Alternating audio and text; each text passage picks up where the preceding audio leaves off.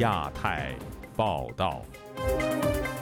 各位听众朋友好，今天是北京时间一月三号星期二，我是和平。这次节目的主要内容有：习近平与蔡英文相继发表新年讲话，台海紧张局势能否缓和，引发热议。新年之际，海外流亡港人有家难归，继续为民主发声。美国国务卿布林肯与中国新任外交部长秦刚通话，两国竞争关系再成焦点。中国十二月份制造业和非制造业指数双跌，经济持续下滑。以上就是这次节目的主要内容，欢迎您收听亚太报道。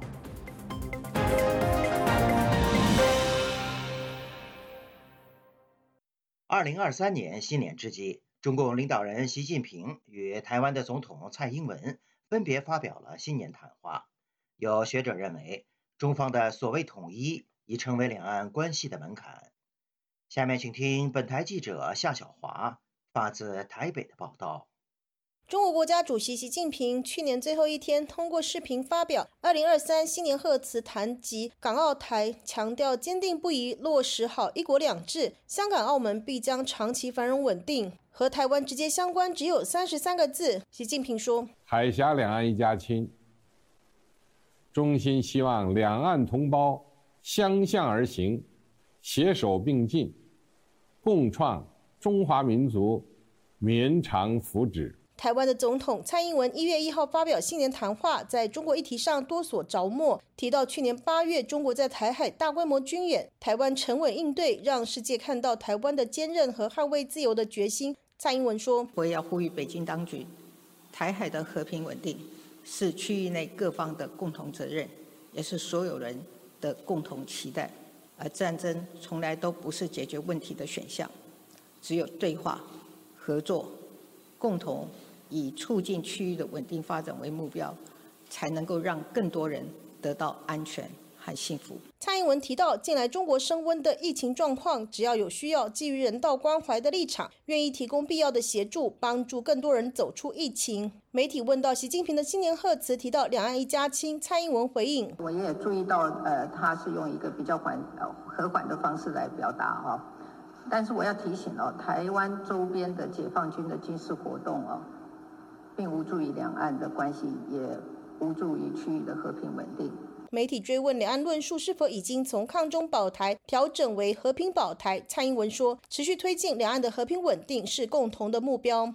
台湾的亚太和平研究基金会首席顾问赵春山接受自由亚洲电台采访解读，两岸领导人谈话都软中带硬，语气缓和，立场不变。习近平谈话的对象是台湾人民，而不是执政当局。至于两岸一家亲，则是动之以情的温情攻势。台湾媒体关注习近平并没有谈统一两个字，但赵春山说：“为了中华民族伟大复兴嘛，这个目标嘛，那当然虽然不谈统一，但是你要。”共同为中华民族这个利益来呃携手并进的话，是不可能跳过统一这个门槛的。所以基本上还是有触统的意味。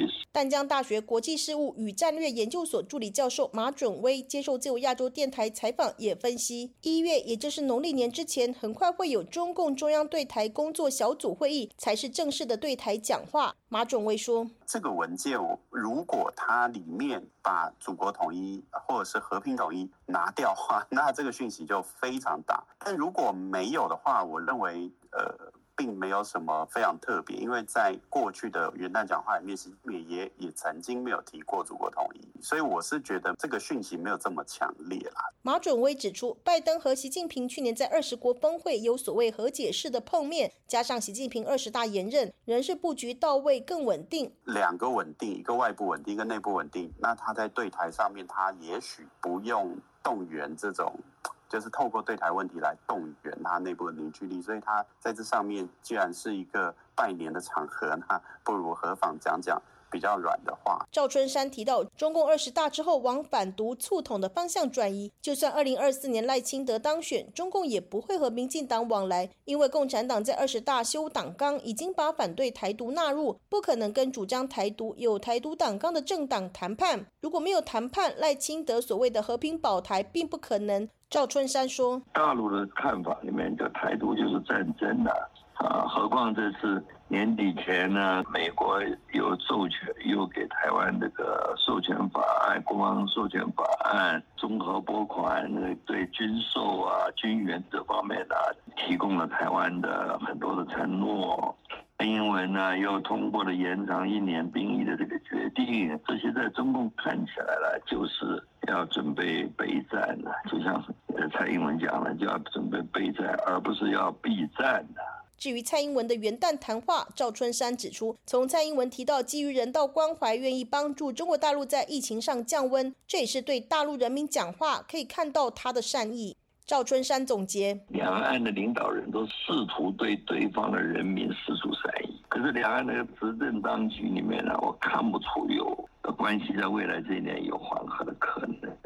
那最重要的还是要避险的。因为在明今年的美国总统选举、台湾总统选举，美国总统选举不管是共和党、民主党啊，这个抗中派啊、反中派的一定会用的，因为这是个共识啊。那台湾嘛，看起来就是抗中保台了，啊，民进党还是会会用这种牌嘛？我担心的就是说，如果麦卡锡来访问啊的话，那搞不好会造成的。双方的这个形势会更加的紧张，那么中中共的反制行动会更加的强烈。两岸政策协会研究员吴色志接受自由亚洲电台采访指出，习近平在两岸的谈话虽然是陈腔滥调，调子比去年前年放软。他说，目前他所面临的内政问题压力非常大。换句话说，呃，目前中共解封了，然后再来是这个经济持续还在下滑哈，所以尽量避免。这个是节外生枝。吴色志提到，和平保台该怎么论述，仍会触碰中共对台威慑，长期来看难以转圜。而美国对台军事援助、安全合作仍会持续。两岸领导人看来谈话虽然和缓，但是对于改善两岸关系发挥作用相当有限。自由亚洲电台记者谢小华台北报道。新年之际，不少曾参与争取香港民主运动的人士，迫于港区国安法的镇压而有家难归。他们如何看待香港民主的前景？又在新的一年有哪些期望？下面请听本台记者陈子飞的报道。在香港警方的网站只是提供国安处的举报热线，但没有国安处的通缉人员名单。香港前民主派立法会议员许志峰表示，他是在去年因为涉及财产限制令，从法院提供的文件才发现自己被指包括在网上发表违反国安法言论，被警方国安处通缉的消息，使他不能回香港。已经在海外流亡超过两年，许志峰表示，他与家人已开始适应在澳大利亚的生活，但对香港的事仍然耿耿于怀。当静下来的时候，都会想念香港，很内疚，使双亲和妻儿因为他而要离开香港。用咗时间安顿咗落嚟，会有感叹啦。点解有安顿下来后，我是有所感叹，为何有家归不得？有时候小朋友都问我是否真的不能回香港，对我而言是一种刺痛和无奈。我有朋友知道我很想念香港，会拍一些香港街头视频再发给我，让我看看现在的旺角是怎样，以前我家住的西环有何变化。这些视频是我的安慰，因为我不知道这一生是否还有机会亲身去看这些景象。许志峰表示，父母和子女都很明白，如果他回去，一定会被拘捕。感谢家人的理解，同时也没有后悔自己的选择，以及为争取香港民主付出的代价。一九年，我自己一个人做啲抗争，喺街上面同香港人一齐行，系我做议员嚟。二零一九年，我自己参与的抗争，能与香港人在街上同行，是我做议员以来最大的荣耀。给我十次机会再选择。结果都会是同样，我不会后悔。以往一起共事的议会和街头战友，很多都被监禁，我已比很多人幸运，还能与家人一起。要化悲愤为力量。我去坎培拉国会做游说时，送给每名见我们的议员一幅香港人在街上抗争的画像。我告诉他们，这些场景是我一生继续为香港做事的推动力。也希望能成为他们的推动力。不要忘记，二零一九年前的香港，那个才是真正的香港。许志峰表示，在新一年会继续为香港议题做游说的工作，也希望尽快能完成法律课程，可以用不同的身份继续为有需要的港人服务。曾经被控告暴动罪的香港抗争者汤伟雄（化名富汤），一年多之前移居台湾之后，继续在社交媒体发帖批评香港政府，也因为国安法生效后，已经有以言入罪的案例，使他。变成有家不能归的香港人之一，富汤表示，为了守住能够继续把香港实况告诉世界的空间，选择不回香港。他一直视香港为家，每天都很想家，但看到香港的改变而没办法做任何事，使他很难受。每一次睇到新闻，香港嗰种转变，变到好似中每次看新闻看到香港的转变，变成是用中国式法律一样时。我都很难受的，因为香港最有价值的地方是我们的法治和自由，但现在已失去了。我现在从比较远的角度在看香港，每天都看到香港在被侵蚀中的转变，但我没办法帮上忙。有时候会问，看到这个香港是否还是香港呢？这种感觉最让人难过和难受。富汤表示，不在香港的日子，最挂念是为了守护香港自由而牺牲被拘捕和关押的朋友。希望香港不要再有政治犯，同时也提醒自己，要在远距离发挥作为一个香港人的力量，把香港议题带到身在的社会。最希望、最希望嘅愿望系会比我可唔可以翻到香港会更加优先，就系受政治迫害嘅人。最大的愿望比我能否回香港更优先，就是受到政治迫害的香港人可以得到平安和获释，这个是最重要。之后，我希望我是一个普通人，不像其他政治明星可以走进国会，我能用我们作为平民的身份走进街头，把香港议题的相关讯息。带给社会上的普通人。他表示，在过去一年，曾经在香港的特别日子以及国际人权日，透过不同的活动推广作为普通人如何为香港议题尽一份力。他希望在新一年有更多在海外的香港人能一起推动，继续无亡香港。就亚洲电台记者陈子飞报道。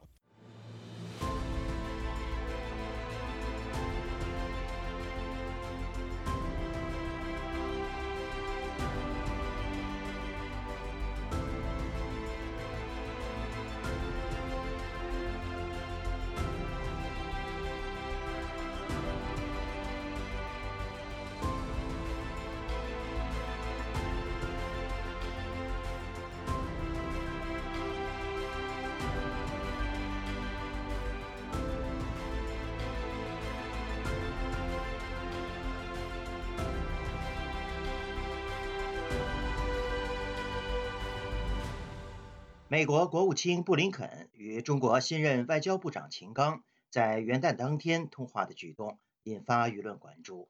有学者认为，两人通话是出一定程度的善意，但未必能改善当前的美中关系。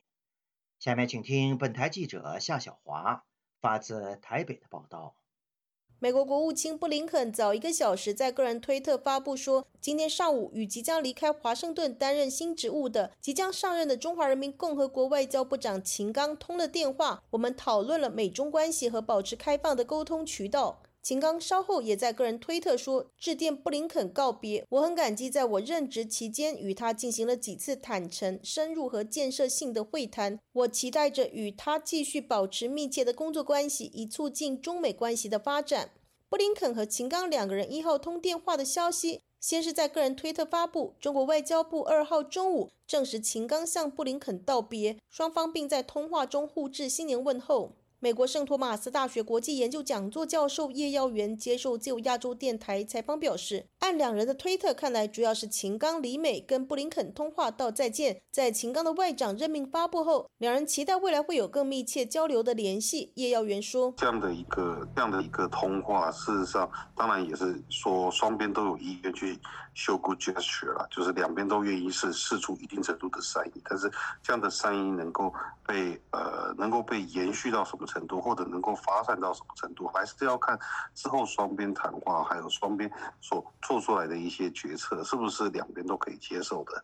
在拜登政府上台之后，也有试出过不呃数次的善意啊，但最后得到的结果都是不良善。那目前为止，美国对中国的政策方针也没有太大的一个改变。台湾国防安全研究院中共政军与作战概念研究所助理研究员龚祥生接受自由亚洲电台采访，也认为这是美中新就任外长上任例行惯例、礼貌性的通话。龚祥生说：“释放一些互相之间的这个沟通管道，不要因为这个中美冲突升温而而断掉，完全断绝这个。”沟通管道这个问题，所以我觉得两方应该是有想要释放一些这个善意的讯息出来。龚祥生认为，秦刚透露出希望未来中美关系在他任内能有改善，相较王毅给人感觉强硬居多。秦刚软硬务实兼具，从一些消息透露出，他去拜访了各个利益团体以及重要人士，私交更加柔软，应该是想在接任外长展开新的美中关系。会有好的开头，尤其对美关系是重中之重。中国政府在去年十二月三十号发布任命五十六岁的秦刚为外交部长，外界热议他被破格升任。秦刚是在二零二一年调任中国驻美国大使，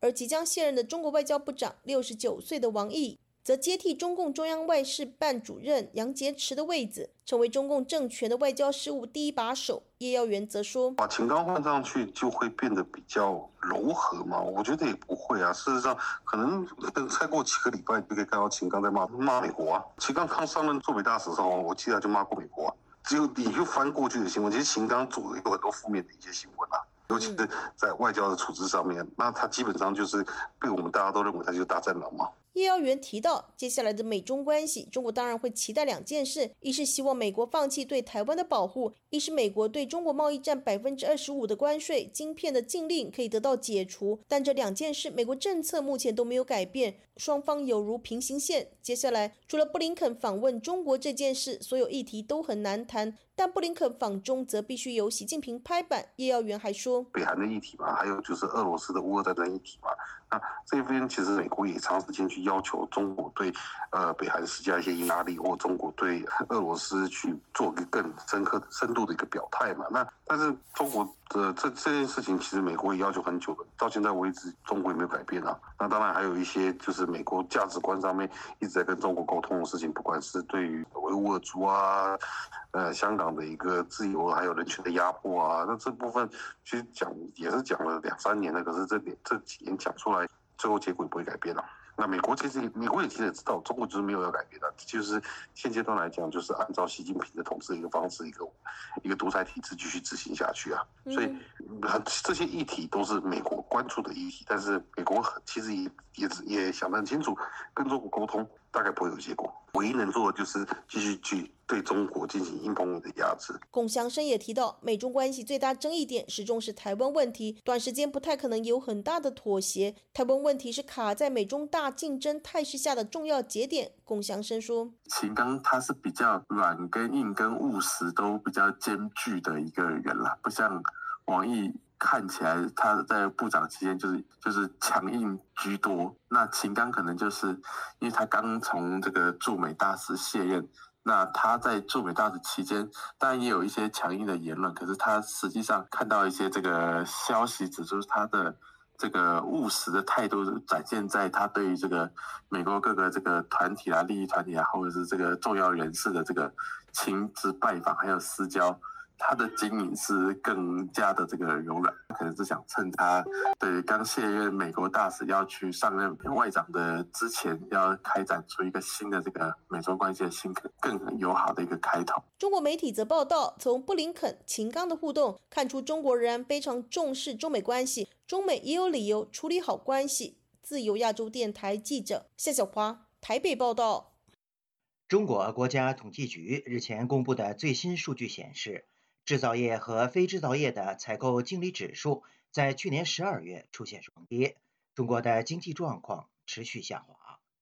下面请听本台记者黄春梅发自台北的报道。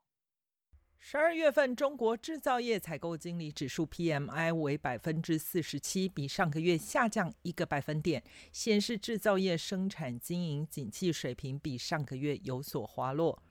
而生产指数百分之四十四点六，比上个月下降了三点二个百分点，表明制造业生产继续回落。新订单的指数为百分之四十三点九，比上个月下降了二点五个百分点。这也表明制造业市场需求持续减少。此外，非制造业 PMI 为百分之四十一点六，大跌五点一个百分点，这也是二零二零年二月以来的最低水平。该项指数呈现营业和服务业的景气。南台科技大学财务金融系助理教授朱月忠接受本台访问时指出，除了制造业和服务业的 PMI 之外，中国进出口从十月起微幅下滑，到十一月扩大跌幅，出口年减百分之八点七，进口年减达一成。第四季度经济增长率不容乐观。整体来说，它第四季的成长率只会偏低。至于会低到多少，没有办法，不是那么容易预估。但是可以确定，第四季的 GDP 要把全年的 GDP 拉高是不可能的事情。云林科技大学财务金融系副教授郑正炳对本台表示，中国第四季度疫情爆发，特别是白纸运动后无序的松开动态清零管制，包括上海特斯拉长时间的停产，苹果组装大厂富士康生产受到很大的影响。第三季度是百分之三点九，他预期第四季度只会更糟。增长哈，从进出口数字来看，还有民间的消费数字来看，也都是要不就是极低，要不就是负向的。所以，嗯，你你基本上还有很大的理由，包括第三季三点多等，可能都是美化的结果。中国驻法大使馆官网一日刊出，驻法大使卢沙野在巴黎接受《欧洲时报》专访，宣称。就在西方被动防疫、主动躺平之时，中国以举国之力打好闭卷试题。他说：“三年来，中国积极应对全球五波的疫情冲击，用心守护人民生命安全和健康。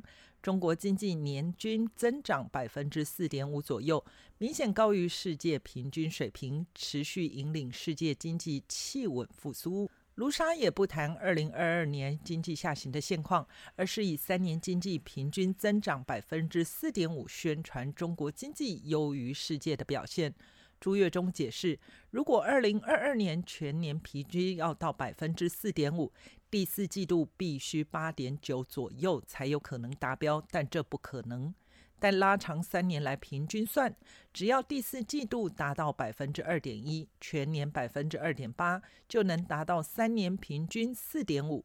朱月中对于第四季能否达到百分之二点一持保留态度，甚至可能继二零二零年第一季度再次出现负成长的可能。虽然他们有受到影响，但是他我觉得这个卢沙野他是要表达，中国还是比大部分国家好，我还是比多数的人好，虽然我没有预期的好。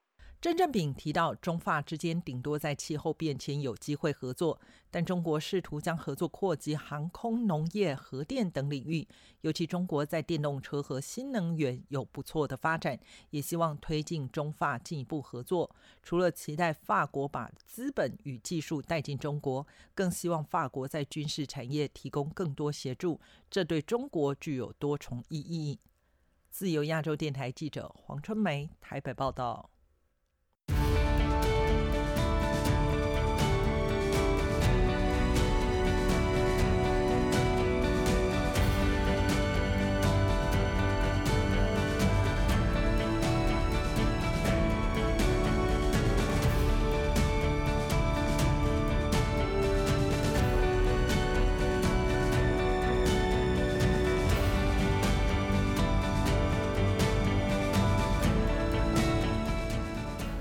近日，中国连续通过官方宣传为放松疫情管控后出现的大批老年人死亡问题进行辩解，但此举弄巧成拙，却引来大批网民的批评。下面请听本台记者陈子飞的报道。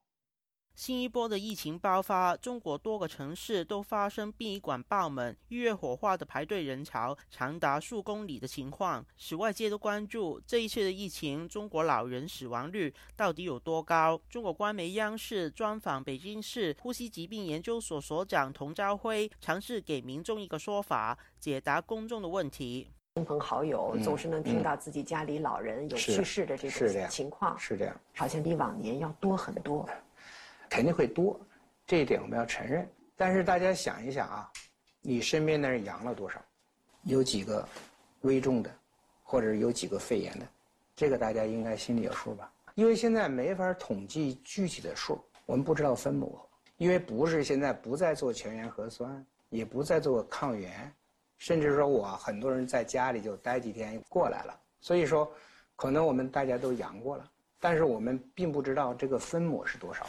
童昭辉的说法引起大批网民留言，表达不满和批评。有人指专家能够说出这样的话，反映所谓的专家严重脱离群众，令人发指。有网民说，老人相信官方说疫情是无症状的小感冒，但在开放之后，药和口罩都抢不到，官方又隐瞒新冠的可怕。老人到医院的时候已经白费，指责官方的所谓专家如此对待老人家。也有人要求专家们能不能不再说话。江苏宜兴时事评论员张建平对本台表示，他太太有一个八十多岁亲人，上星期也因为感染而去世。不论在小区与其他的居民交流，或在微信群里面与朋友交谈，大家的话题都是说家中有多少老人去世。可见老人在这一波疫情去世已经成为普遍的现象。他表示，官方不想承认事实，借用专家的说法推责。当局之所以不能发布这些信息，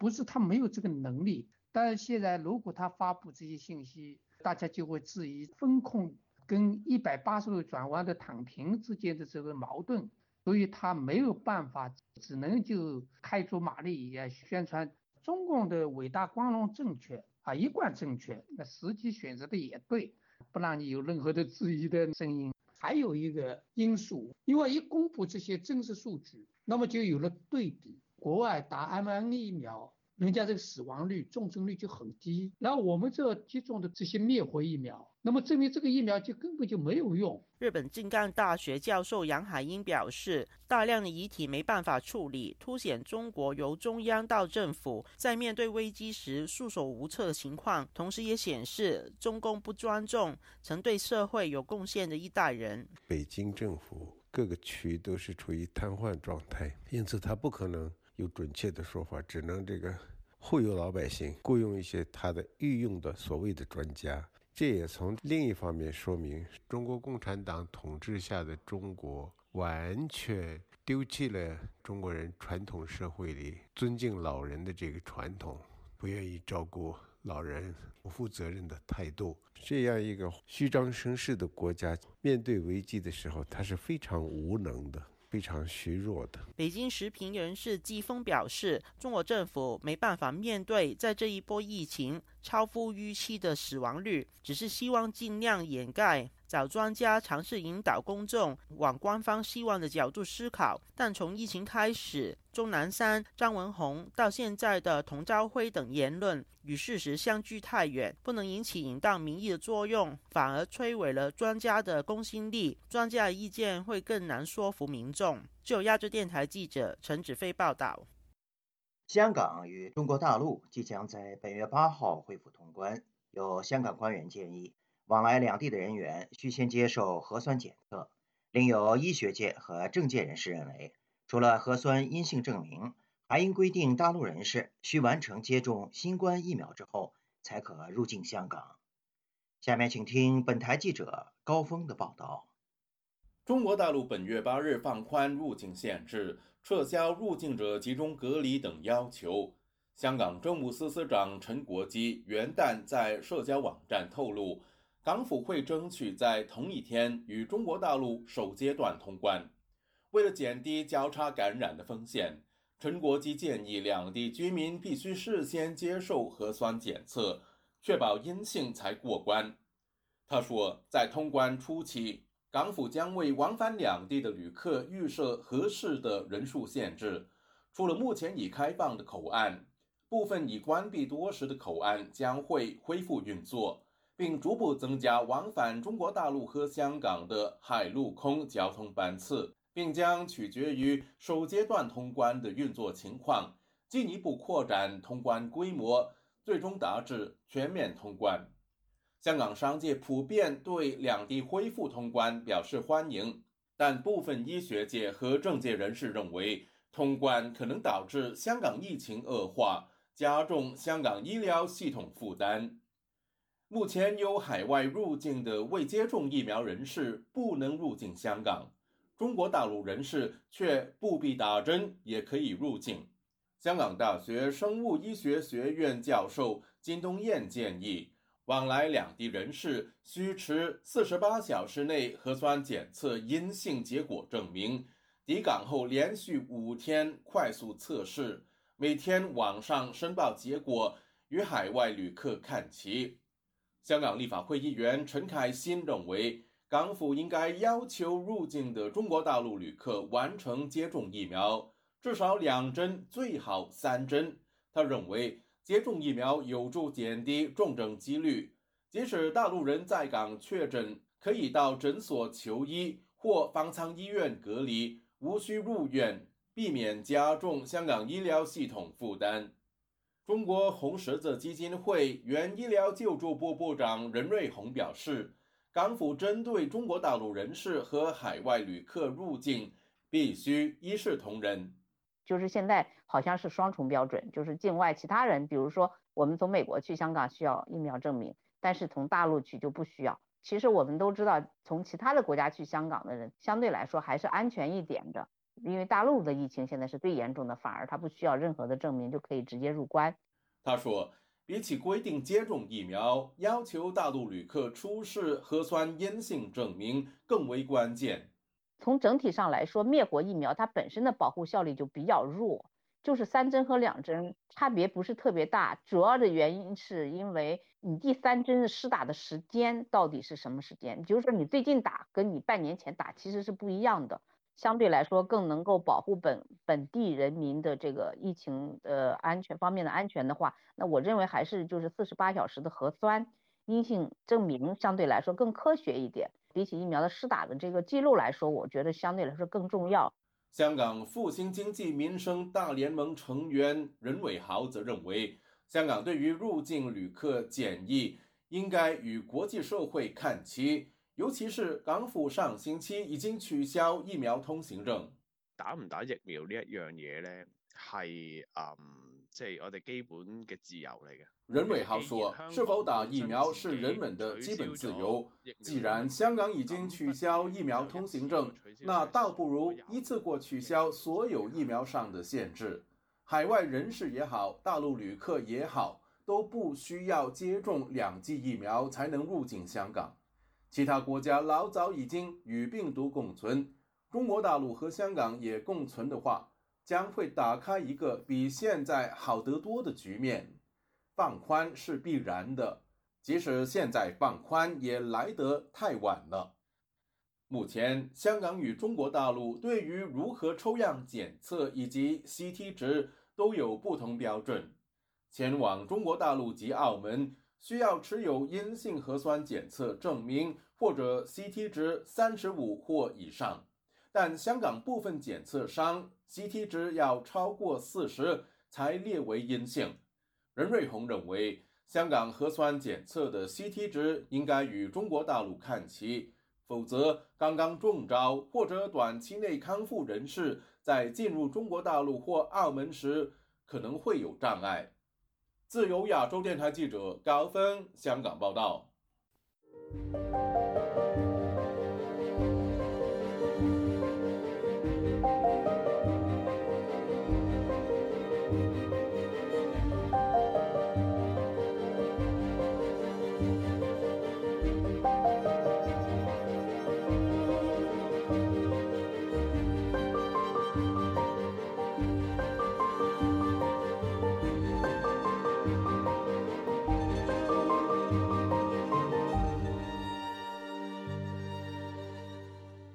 自从去年四月上海封城以来，中国社交媒体上就兴起了一波润出国门的讨论。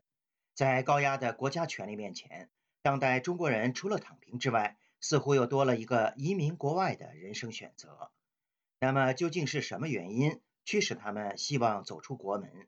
有什么样的心态？又将如何面对今后的自我呢？下面请听本台记者王允的专题报道。中国“润潮乍起，為安全感、自由和做个正常人。令狐昌兵在润的路上结结实实走了三年，最后一段距离，他是骑着摩托在墨西哥的公路上狂奔，从南到北十多天，纵贯四千公里。途中的一天，他从摩托车上摔下来两次。一个月后，他在受访电话里欢乐地回忆道：“没有没有绝望，就感觉很离谱，怎么会一天摔两次？龙头龙头都歪了，然后 往前面行。”这些磕磕绊绊对二十二岁的令狐来说似乎完全不在话下，前方就是他的命运，是他霞光万丈的青春。四月二十六号下午。令狐终于到达了靠近美国亚利桑那州尤马郡的墨西哥边境地带。开始的一个小时就是很兴奋呢，终于终于不用派墨西哥的那个移民警察了。嗯，然后也是也很震撼，那么多那么多那么多用脚投票的人。令狐声音里的笑意似乎快要溢出来。此时他已身在美国加州。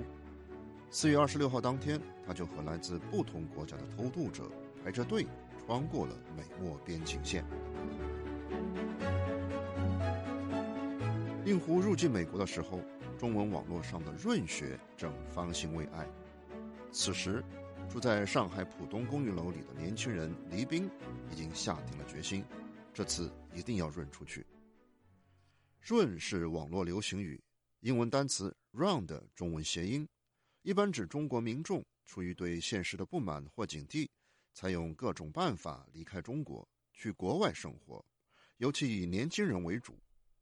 与令狐花在路上的三年相比，黎兵从起念要润到实际行动间隔了十多年。黎兵是这位年轻人常用的化名。这次他要润的决心，部分是因为他的猫。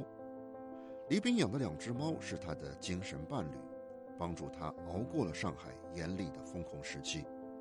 但恰恰是上海疫情封控采取的消杀措施，让他深感恐惧。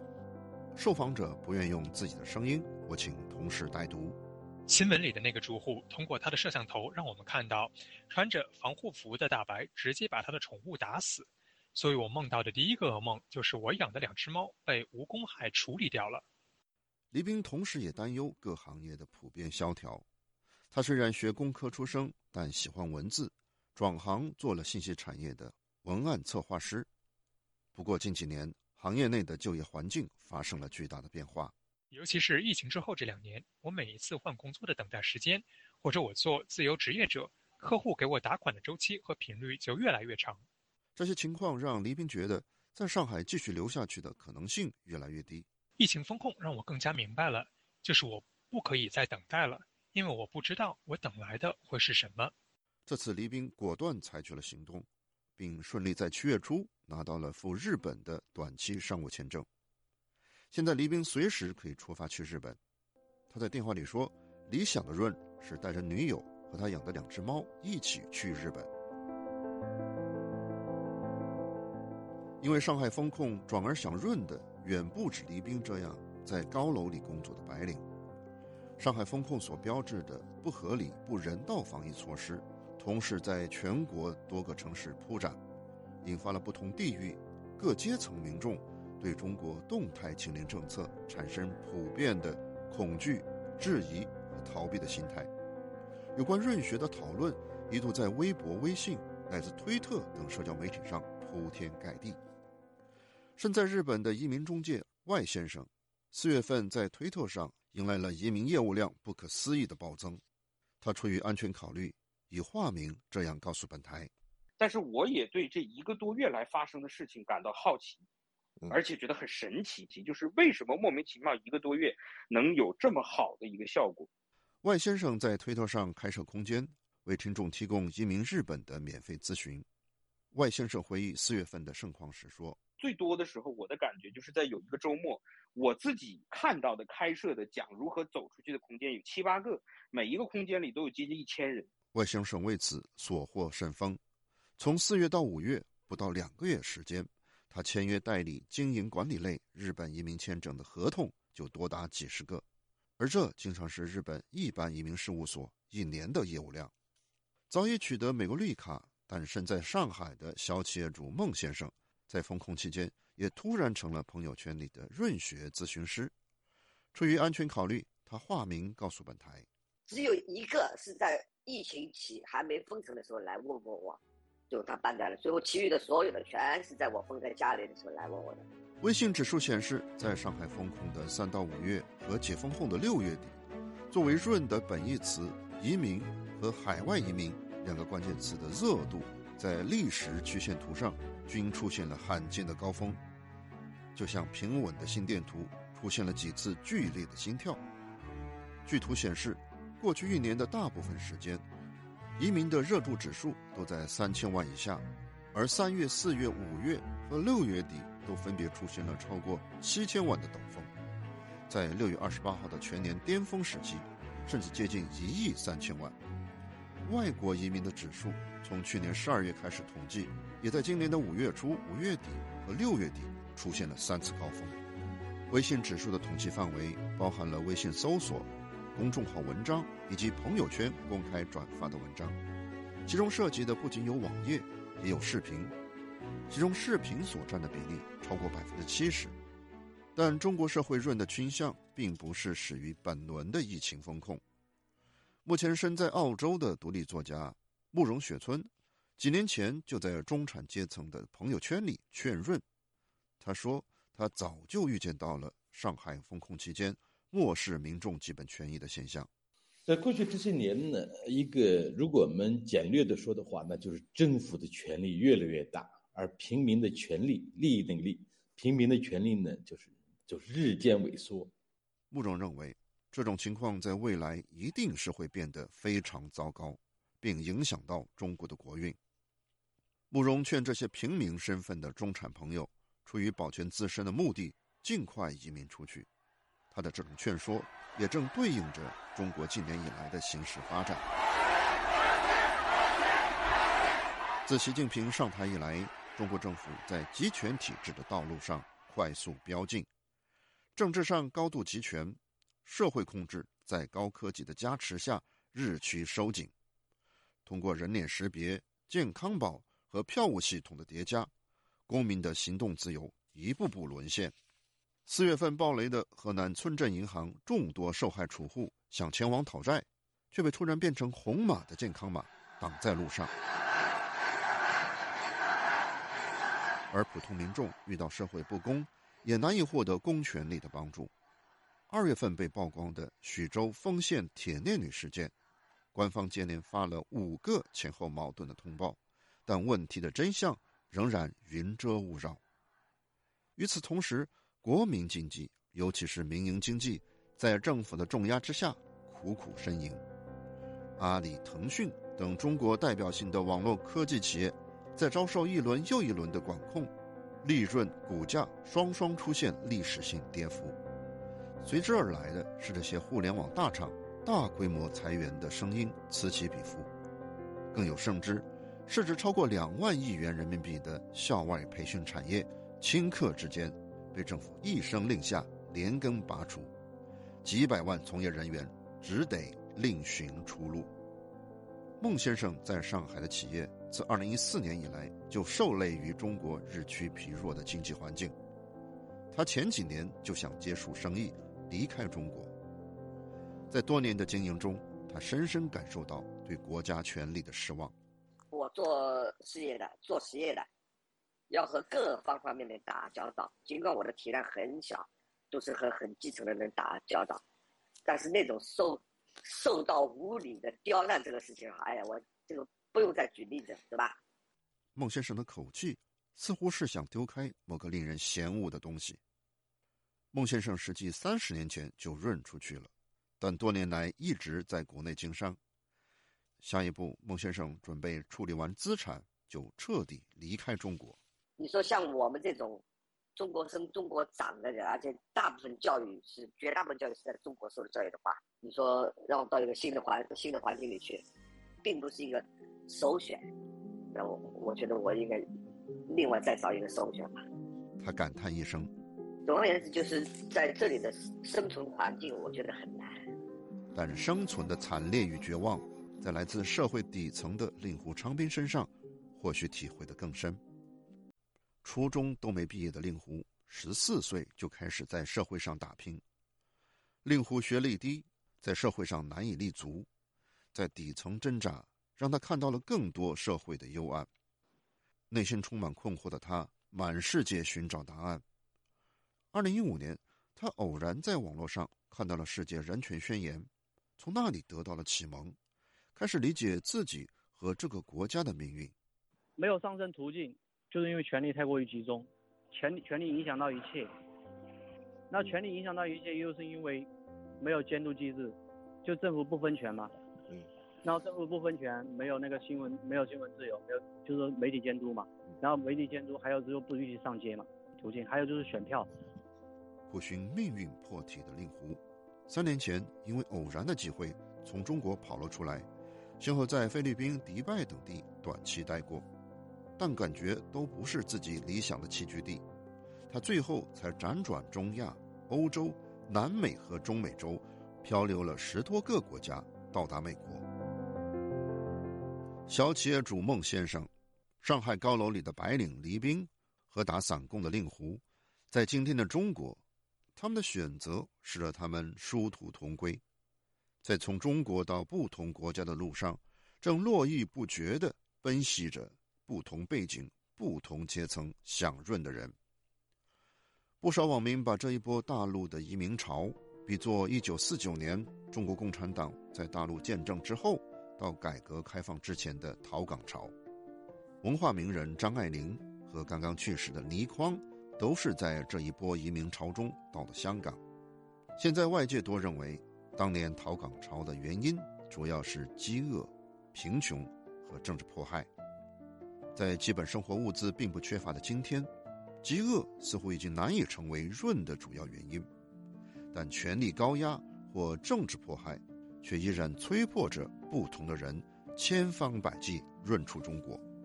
根据联合国难民事务高级专员署。今年六月的最新数据，中国在海外寻求政治庇护的人数，从二零一零年的七千七百人，每年递增，在二零二一年已经达到十一万八千人，十一年增长了十四倍。但政治庇护历来都只是中国向外移民人数中的一小部分。日本的外先生在移民咨询行业也接触到申请庇护者，但只占很小的比例。他感觉。中国人这两年移民主要是出于寻求安全感，就是中国人在骨子里他是没有任何安全感，一切东西都没有保障，所以他为什么跑到另外一个国家？就尤其是我的客户，因为他迫迫切需要的是国外的身份，他不是来赚钱的，他真来赚钱他早就来了，为什么会拖到今天？上海的孟先生也感觉，来找他咨询移民事务的人，基本是为了谋求后路。刚来咨询的时候，我没有发觉他们。其中有一个人是想，是真正的想到国外生活，他们只是想准要准备一条后后路，在万一发生不测情况下，我可以立刻走。所有人都是这个目的，甚至连把资产转移出去的想法都没有。慕容雪村认为，把今天的移民潮比作当初的逃港潮不无道理。那么现在跟那个时代最大的不同呢，在于现在的人们还不至于说因为为了吃一口饭而逃往国外。但是呢，这个是不同之处。但是我们相同之处是，你为了自由或者为安全，跟为了一口饭食物呢，其实也没有太大的差别。慕容把自己劝润的行为看作是知识人作为社会守夜人的责任，是必须向社会发出的信号。而改变国家的责任，他认为应该由有影响力的人来承担。他这次前往澳洲，正是这种责任的担当。为了出版一本国内无法出版的书，慕容在出版社的建议下，匆匆赶往澳洲。这本揭露武汉疫情真相的《进城武汉传来的声音》英文版，终于三月份在澳洲出版。慕容有些庆幸离开了中国，至少在近几年之内，我觉得我要写很多我以前没有想过的，甚至不敢想的中国题材的作品。